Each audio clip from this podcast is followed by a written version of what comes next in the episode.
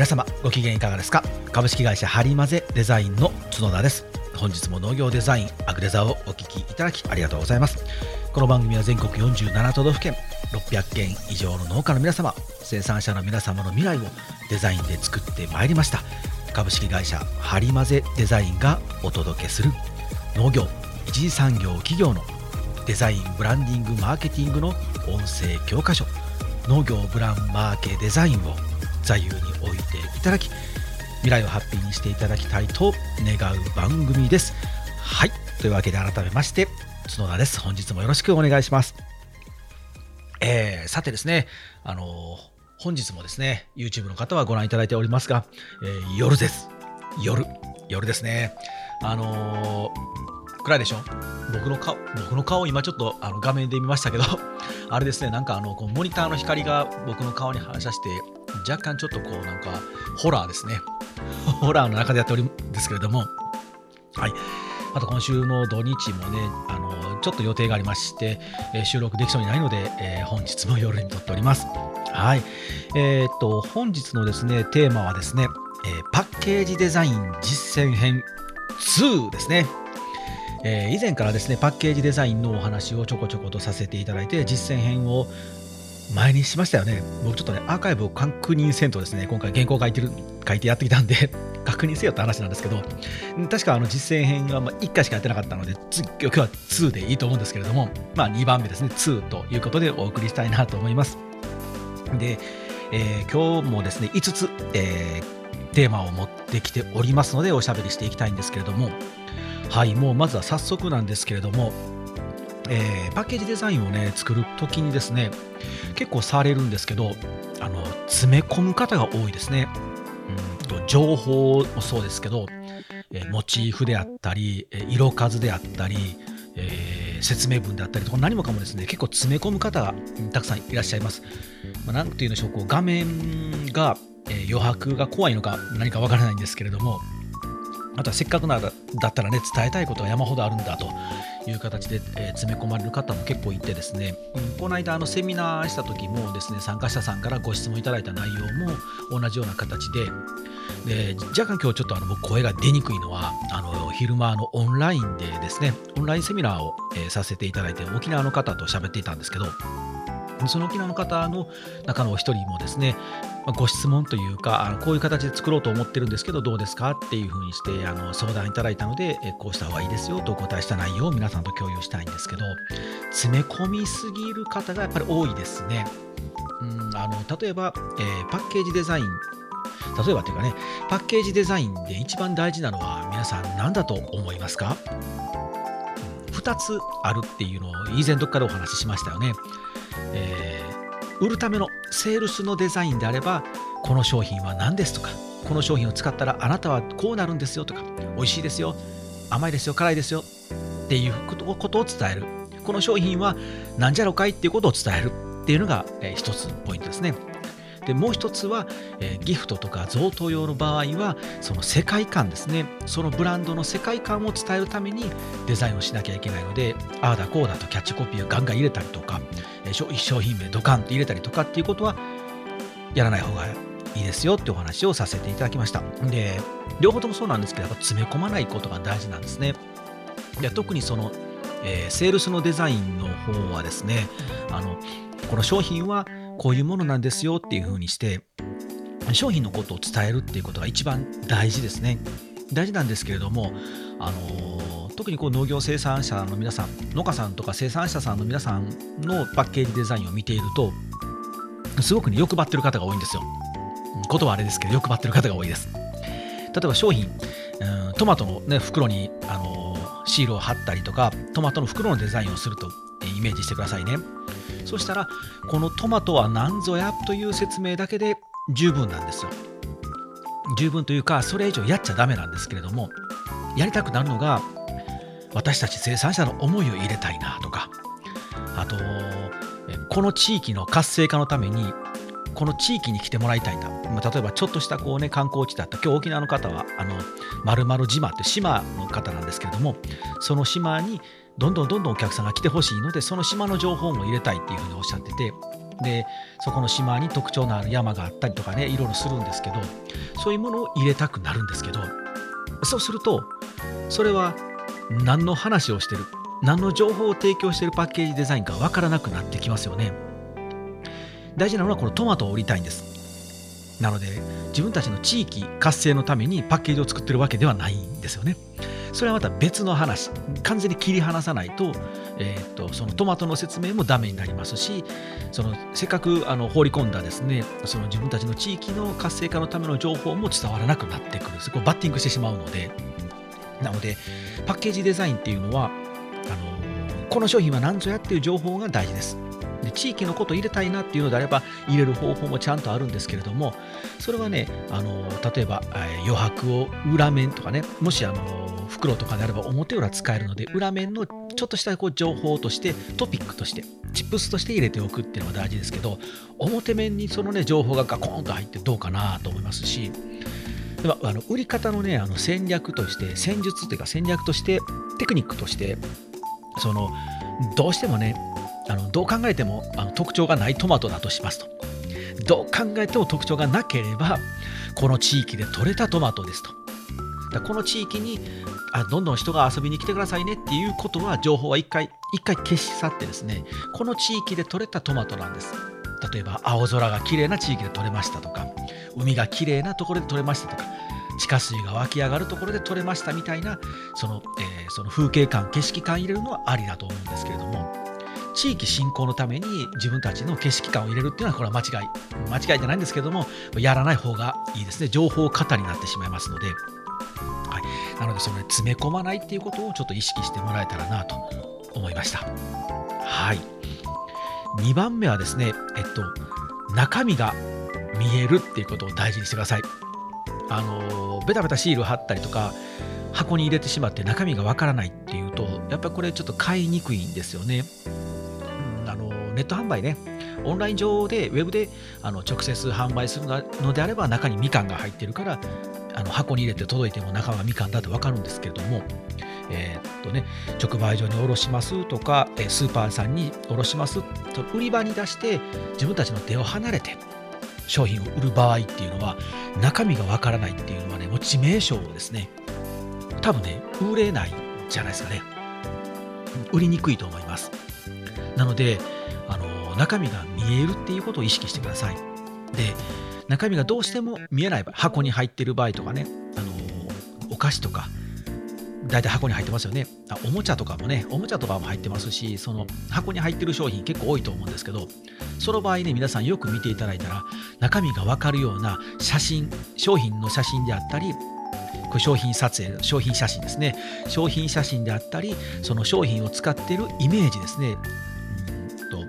たわしであればどっかこうあの、ね、汚れをこすっているようなイメージこれイメージ写真イメージ、うん、イメージカットとかイメージ写真っていうんですけど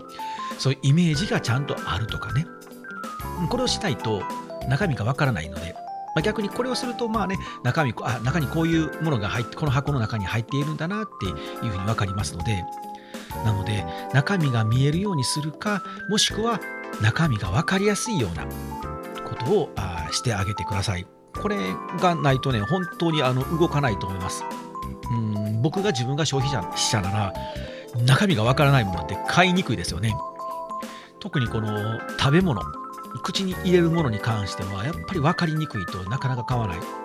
だからポテトチップスとかね、あのあんだけ有名なポテトチップスでも中身が見えるような写真とかが入ってたと思うんですよ。ちょっと調べてみましょうか。ポテチカルビーのポテトチップスとか皆さんも画像を見ていただいたらあのパッケージの下半分約本当に半分使ってポテチポテチがパラパラパラっとなってるようなあの写真が載ってると思いますしあんなこの筒のプリングスとかもそうですし小池屋のポテトチップスもそうですけど全部その中身が何かっていうのはあんなに有名なカルビーポテトチップスでも中身はこれが入ってますっていうふうに書いてるんですよ。繰り返しですけど、あんなに有名なカルビーのポテトチップスですら書いているのに、自分たちの商品をやらないなんておかしいでしょ。なので、やっぱりきちんとね、こう中身がこういうものが入ってるんですよっていうふうにしてね、表記してもらえたらと思います。でですね、3つ目。3つ目はですね、売り場消費者に合っているかですね。これはその前に、パッケージのところでお話ししたように、え、ギフトなのか毎日使う日用品のようなグロッサリーなのかっていうことですかね。その消費者どんな人が買うのかでどんな売り場でどんな人が買うのかによってですねパッケージっていうのはね相当変わります。むしろね、まあ、の中身が同じでも、えー、と外のパッケージはガラッと変えます。えっとよくねお話ししているのがスポンジですね。スポンジのお話もこのアグネさんをずっと聞いていただいている方はあのまたその話かと思うんですけれどもスポンジ。スポンジを皆さん想像してみてください。でそのスポンジにトイレ用っていう表記が書いた袋がつきます、えー、言い方間違ってますね、えトイレ用と書いた袋にそのスポンジが入ってますと。じゃあ皆さんこれスポンジはもうトイレ用だと思いますよね。このスポンジで誰もコップを洗ったりでキッチンを掃除したりしないですよね。でも中のそのスポンジはそのままで袋をねキッチン用に入れ替えてみてください。そしたら皆さんこれコップ洗いますよね。もっと言うとこれでトイレを掃除する方いなくなりますよね。お風呂用車洗浄用とかね。どんどんはあの派生していくんですけれども中身は同じスポンジだと思ってください。中身が同じスポンジなんですけれども売り場ですね。売り場が違って買う人が違う。ユーザーが違うんですね。なのでトイレを掃除したいなと探してる人がトイレ用品をの掃除用道具が売っている売り場で買うからトイレブラシなんですよ。トイレのスポンジなんですね。コップを洗いたい人が探してるスポンジであればキッチン用品の売り場キッチンの掃除売り場で売っているスポンジだからキッチンスポンジなんですよね。なので売り場と消費者に合ったパッケージになっているかっていうことを皆さん考えてみてください。はい。えー、っと4つ目ですね。並べやすいか扱いやすいか。これもすごく大事ですね。あの並べやすいっていうのは、まあ、あの売り場ですね、えー、棚に並べやすいとか、平台に置きやすいとかね。あとフックっていうんですけど釣り穴が開いていてそのフックに引っ掛けやすくて釣りかけやすいかとかですかね。そういうことをこう考えた設計にちゃんとなっているかですね。で僕たち100均業界をやっていた頃は、まあ、今もやってるんですけどあの例えばこうあの平積みって言ってそのままこうあの棚の棚にこう積んでいくんですよね。でそういう場合なのかで棚にこう並べてあの列を奥から1個ずつ置いていって手前手前手前手前って置いていって1列にして並べるのかとかあとはフックに引っ掛けるのかによって、えー、とパッケージはやっぱ変えております。で僕たちがよくやっていたのはその棚に並べることもできるしもしくはその棚がいっぱいで商品が置いてくれないってなった時に困るので釣り穴をつけてヘッダーっていうんですけど釣り穴をつけておくんですよ。そしたら釣り穴フックは開いてるかもしれない。そっちに引っ掛けてもらうこともできる。イメージはねなかなかしにくいんですけど皆さん箱とか箱とか袋を思い出してもらったらあの一番上のあたりにこう穴が開いてるでしょ。丸っこい穴が。あれあれにこうフックあれはねフックに引っ掛けるんですよ。そしたらこうあの釣っていけるんですけど。そうするとねあの並べやすいんですよね。最悪こうどちらかに並べてもらえるので扱いやすかったりしますしこれはねすごく大事です。あとはこう、えー、と袋であればパウチにしておいて立つかどうか。スタンディングって言ってねスタンディングの立つパウチにしておくと並べやすい。でこう立ってね置いてもらうとあの商品名とかが見やすかった中身も見やすいんですけどこれが立たなければもう寝かすしかないですよね。パターンと寝かすしかなくてなかなか消費者に見てもらいにくくなるのでなのでこう釣り穴開けたりスタンディングで耐えれるようにしてスタンディングの、えー、パウチのチャックを選んでおいてあのどんな場所ででも並べてもらいやすいようにしておく。っていうのはこれ結構戦略なんですけれどもここまでね計算しておかないとなかなかやっぱりあの売り場さんがねあの嫌がるんですよね。だからあ扱いにくいな並べにくいなってなると結構ね売り場から消えて消えていっちゃうんですよね、まあ、めちゃくちゃ売れていたらあの売り場からちゃんとリピートの発注はかかりますけどもうそうでもないなみたいなやつはもうこれちょっと並びにくいしもう邪魔やからもう、まあ、今回売り切ったらもうこのロットで終わろうかみたいなことになってしまうのでそのやっぱりこう扱いやすいっていうのも大事にしてもらえたら。で直売所で皆さん生を入れあの袋に入れて売る場合もちょっとこうあの入れ方に工夫してもらって売り場で立つかどうかとかね。もうこう寝かせてしまうとやっぱり見えにくいので平台寝かせるだけじゃちょっとやっぱ見えにくいんですよね。なのでちょっとでもこう商品が立つっていうような工夫をしてみるとかっていうのも結構大事かもしれないですね。はい。今日もまあ早口ですね。ようさん言いたいんであの早口に申し訳ないですけれども。最後一つ。コストですねコスト。コストはきちんと見合ってますかと。その商品の売り値に対してパッケージのコストがちゃんと見合ってるかと。めちゃくちゃ高い。もうべらぼうにめちゃくちゃ高い。いくらかっこよくておしゃれでよかったとしても高すぎて結局利益を圧迫してしまうようなあのパッケージではね長続きしないですよね。ですのでそのコストに合っているか、まあ、これはまあ皆さんねもう大丈夫だと思うんですけれどもそのコストに合っているかっていうことすごく大事ですね。シールの紙質にこだわりましたとかっていう方結構いるんですけどそれはあなたがこだわっているだけで消費者はこだわってませんよみたいな領域であればそこはコストダウンを図って消費者がもう感じない部分っていうのはそんなにね力を入れなくていいかもしれないです。にあのニッパーに関してはですよ毎日買うようなものに関しては。でそのギフトとかブランドのイメージを作っていくってなるとここはねコストはね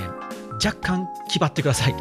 ちょっとしんどいなって利益圧迫するなと思ったとしてもブランドのイメージを作るんであればそれはコストに見合ってるんですよ。ブランドのイメージを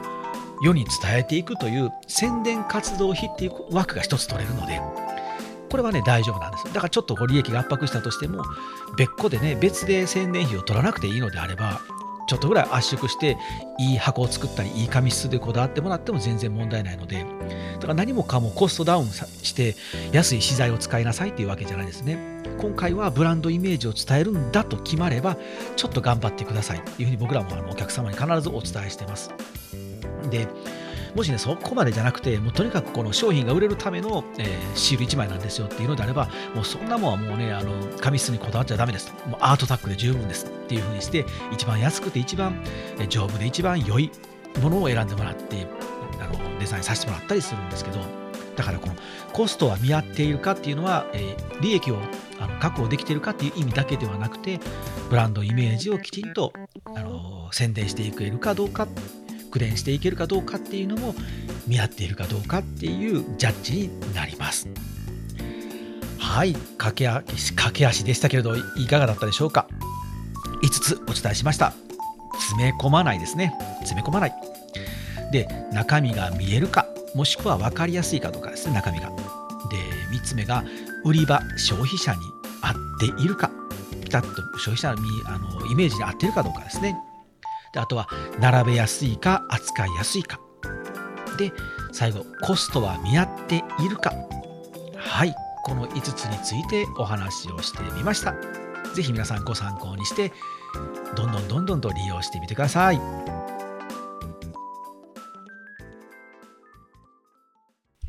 はいそれではここから雑談のコーナーに行きたいと思います、えー、いよいよ声が枯れ始めましたね。あれは、それはね、あの、オンラインのね、あの、セミナーってね、結構声張るんですよ。あの、会場の方がね、逆に張るんだろうなって僕は思ってたんですけど、会場はなんかね、あの、マイクがあるとこ少ないですよ。大体地声でやってますけど、地声でやってるのめっちゃ張るんですけど、それでもね、なんか、あの、大丈夫なんですけど、オンラインはね、なんだろう、伝わってるかどうかわからないので、力が入るんですかね、喉に。喉に力が入って喋るので、結構声が張ってるというか、なんかこう、力が入りすぎて喉やられてしまうんですけど、はいまあ、それでもまだ喋りたいので、まだ雑談のコーナー行くという、この僕のおしゃべりを皆さん許してください。えー、っとですね、あの、この間ちょっと家を片付けたんですよね。で、あの、本をね、僕、あの事務所に結構仕事系の本と、えー、歴史の本だけは事務所に持ってきてこの会社の本棚にずらっと並べてるんですけどあの、まああの小説とかね漫画とかでまあまあこの辺のこう昔ね学生の頃とかに読んだ大体皆さん一回はハマってまあもういいかなとかと思うあの自己啓発系のやつですね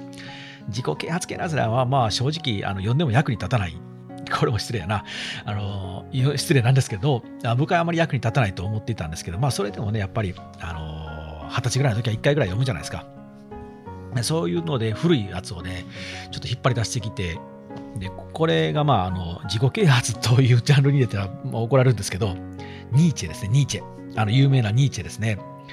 フリードリヒ・ニーチェさん。あの、ニーチェの言葉がをだけを集めた、こう、まあ、なんか、あの、オムニバス集みたいなやつを昔買ってね、読んでたな、そういえば読んだなと思ってですね、久しぶりにこうパラパラっとめくってみたら、あの、面白いですね。面白い。やっぱ面白いんですよ。あグッとくるなみたいなことが結構いっぱいあってですね、まあ、いっぱい言葉があるので全部紹介してもあれなんですけど、あの僕結構あの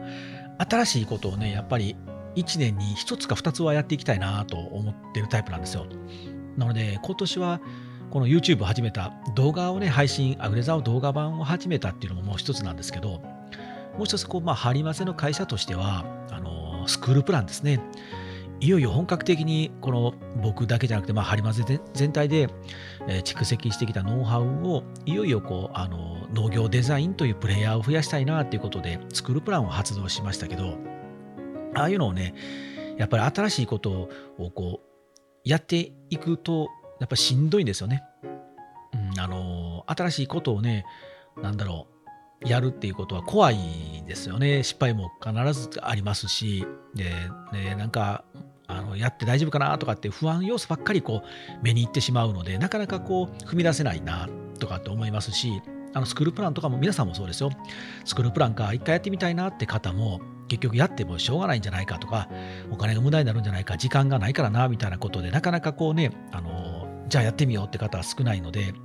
そこを乗り越えてねはいやりますっていう方はやっぱりいらっしゃいますのでそういう人たちは僕もね尊敬します。すごいなと思うのででそういうことがね、ちょっとこう、あのちょうど引っかかったんですけど、ニーチェがこういうこう文章をね、一つ残してるんですけど、新しく何か始めるコツという文章なんですね。で例えば勉強でも交際でも仕事でも趣味でも読書でも何か新しく事柄に携わる場合のコツは最も広い愛を持って向き合うことだと。つまり嫌な面、気に食わない点、誤り、つまらない部分が目に入ったとしてもすぐに忘れてしまうように心がけとにかく全面的に受け入れ全体の最後まで達成するのをじっと見守るということだ。そうすることでようやく何がそこにあるのか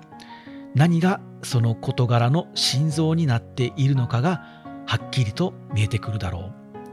好き嫌いなどの感情や気分によって途中で決して投げ出さない。最後まで広い愛を持つ。これが物事を本当に知ろうとする時のコツだ。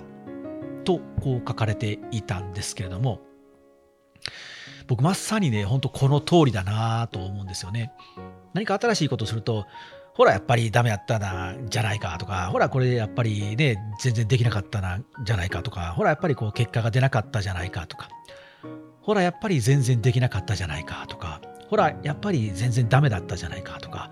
こう悪いことばっかりね、時間ばっかり無駄にしたじゃないかとかっていう、そういうこう、ウィークポイントとか悪いとこばっかり目がいってしまいがちなんですけれども、結局そうじゃなくて、うん、まあそれはそうかもしれないけど、いいとこはこれだけある、いいとこはこれだけあるんだって信じて、その新しいことをやり続けることで、ニーチェの言葉を借りると、心臓ですね。心臓部分にようやく触れることができて、あ、こういうことだったんだなと最後に知ることができるんだというふうに書かれてるんですね。本当に僕その通りだと思ってですね、あの自分に言い聞かせてですね、新しいことをするときは、あの嫌なところはやっぱり嫌なところで改善点として改善はしていくんですけれども、ここいいよねと、ここめちゃくちゃええやんかっていうことをしっかりとこう掴んで、そっちに向かってね、走っていくというか、そのいいやいいねって思うわずかな光でも、わずかな光かもしれないんですけど、そちらに向かって歩いていくように僕はしております。なので毎年毎年体調を崩してお金もべらもべらぼにかかる農業ウィークとかもねやっぱ毎年毎年やってますしで毎年毎年やっぱりあここダメだったなとかやっぱりしんどかったなって思う部分の方が多いですけれどもやってよかったなって思えるようにこの3年目あの6回出ましたけど6回出てようやく今年ぐらいからここが悪いだ、あそこはダメだったなっていうことが9割ぐらいだったんですけど、残りの1割ぐらいが、あ、やっぱ出てよかったな、また次も出たいなって思えるようにだんだんなってきましたし、そうするとね、突破口も開けてきますし、見えてくるものを見えてきたんですよ。なので、あのもう僕、明日すぐにでも次の農業ウィークやりたいぐらいに試したいことがいっぱいあるんですよ。これもやってみたいな、あれもやってみたいな、みたいな、今なってるんですけれども、それぐらいこうなんかね、やり続けていくと、やっぱ確信に触れる瞬間っていうのがあるんですよね。これはすごくやっぱ時間かかるので、あの慌てんぼうさんではダメですよね。一回やってみて、もうダメやんってやめてしまうっていうのは絶対ダメなので、続けるってことはやっぱり大事かなと思いますね。うんまあ、僕みたいな田舎者の、田舎のデザイナーで、ね、それこそそんな大手大広告代理店に勤めたこともないですし、全然こうレベルも、なんだろ、学生の頃デザインの勉強もしたことないようなこんな男でさえ、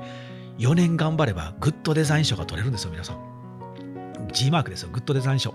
このなかなかあの個人で田舎でデザインやってるやつが取れないですからね。でも4年やれば取れるんですよね。4年頑張れば取れるので、やっぱりこの新しいことをやるっていうことは、そのダメな部分に目を向けるよりも、何かこう、いい部分ですね。愛を持って、最も広い愛を持って向き合うことってニーチェは書いてますけど、本当にその愛を持って、ここいいよな、ここ本当にいいよねっていういい部分ばっかり見てると、すごくポジティブなので、このマインドセットがね、ポジティブにセッティングされたまま進んでいけると思いますので、ぜひ皆さんね、ちょっとやってみようかなって思うことは、やってください。ちょっと時間かかるけどなって思うことは時間を作ってください。ちょっとお金がかかるかもしれなくてしんどいなと思うことも我慢してやってみてください。例えばね、今月ビール我慢して、そのビール代浮かして、こっちのお金使ってみるとか、この本を買ってみるとか、この人の話を聞きに行ってみるっていうのは大事だと思いますので、やってみていただけたら、必ずキラリと光るものが見えるので、そちらに向かって歩いていけば、未来は変わるかなと思いました。ということで、掃除をしたことで見つけた。掃除なんて嫌だなと思ってもね、掃除をするということを始めてみて、愛を持って掃除をしてみると、こういう出会いがありましたので、出会いというかこう再会ですかね。ご無沙汰でしたので、この本は。はい、再会もありましたので、ぜひぜひぜひ皆さんね、あのやってみてください。はい、というわけでまた次回お会いしましょう。さよなら。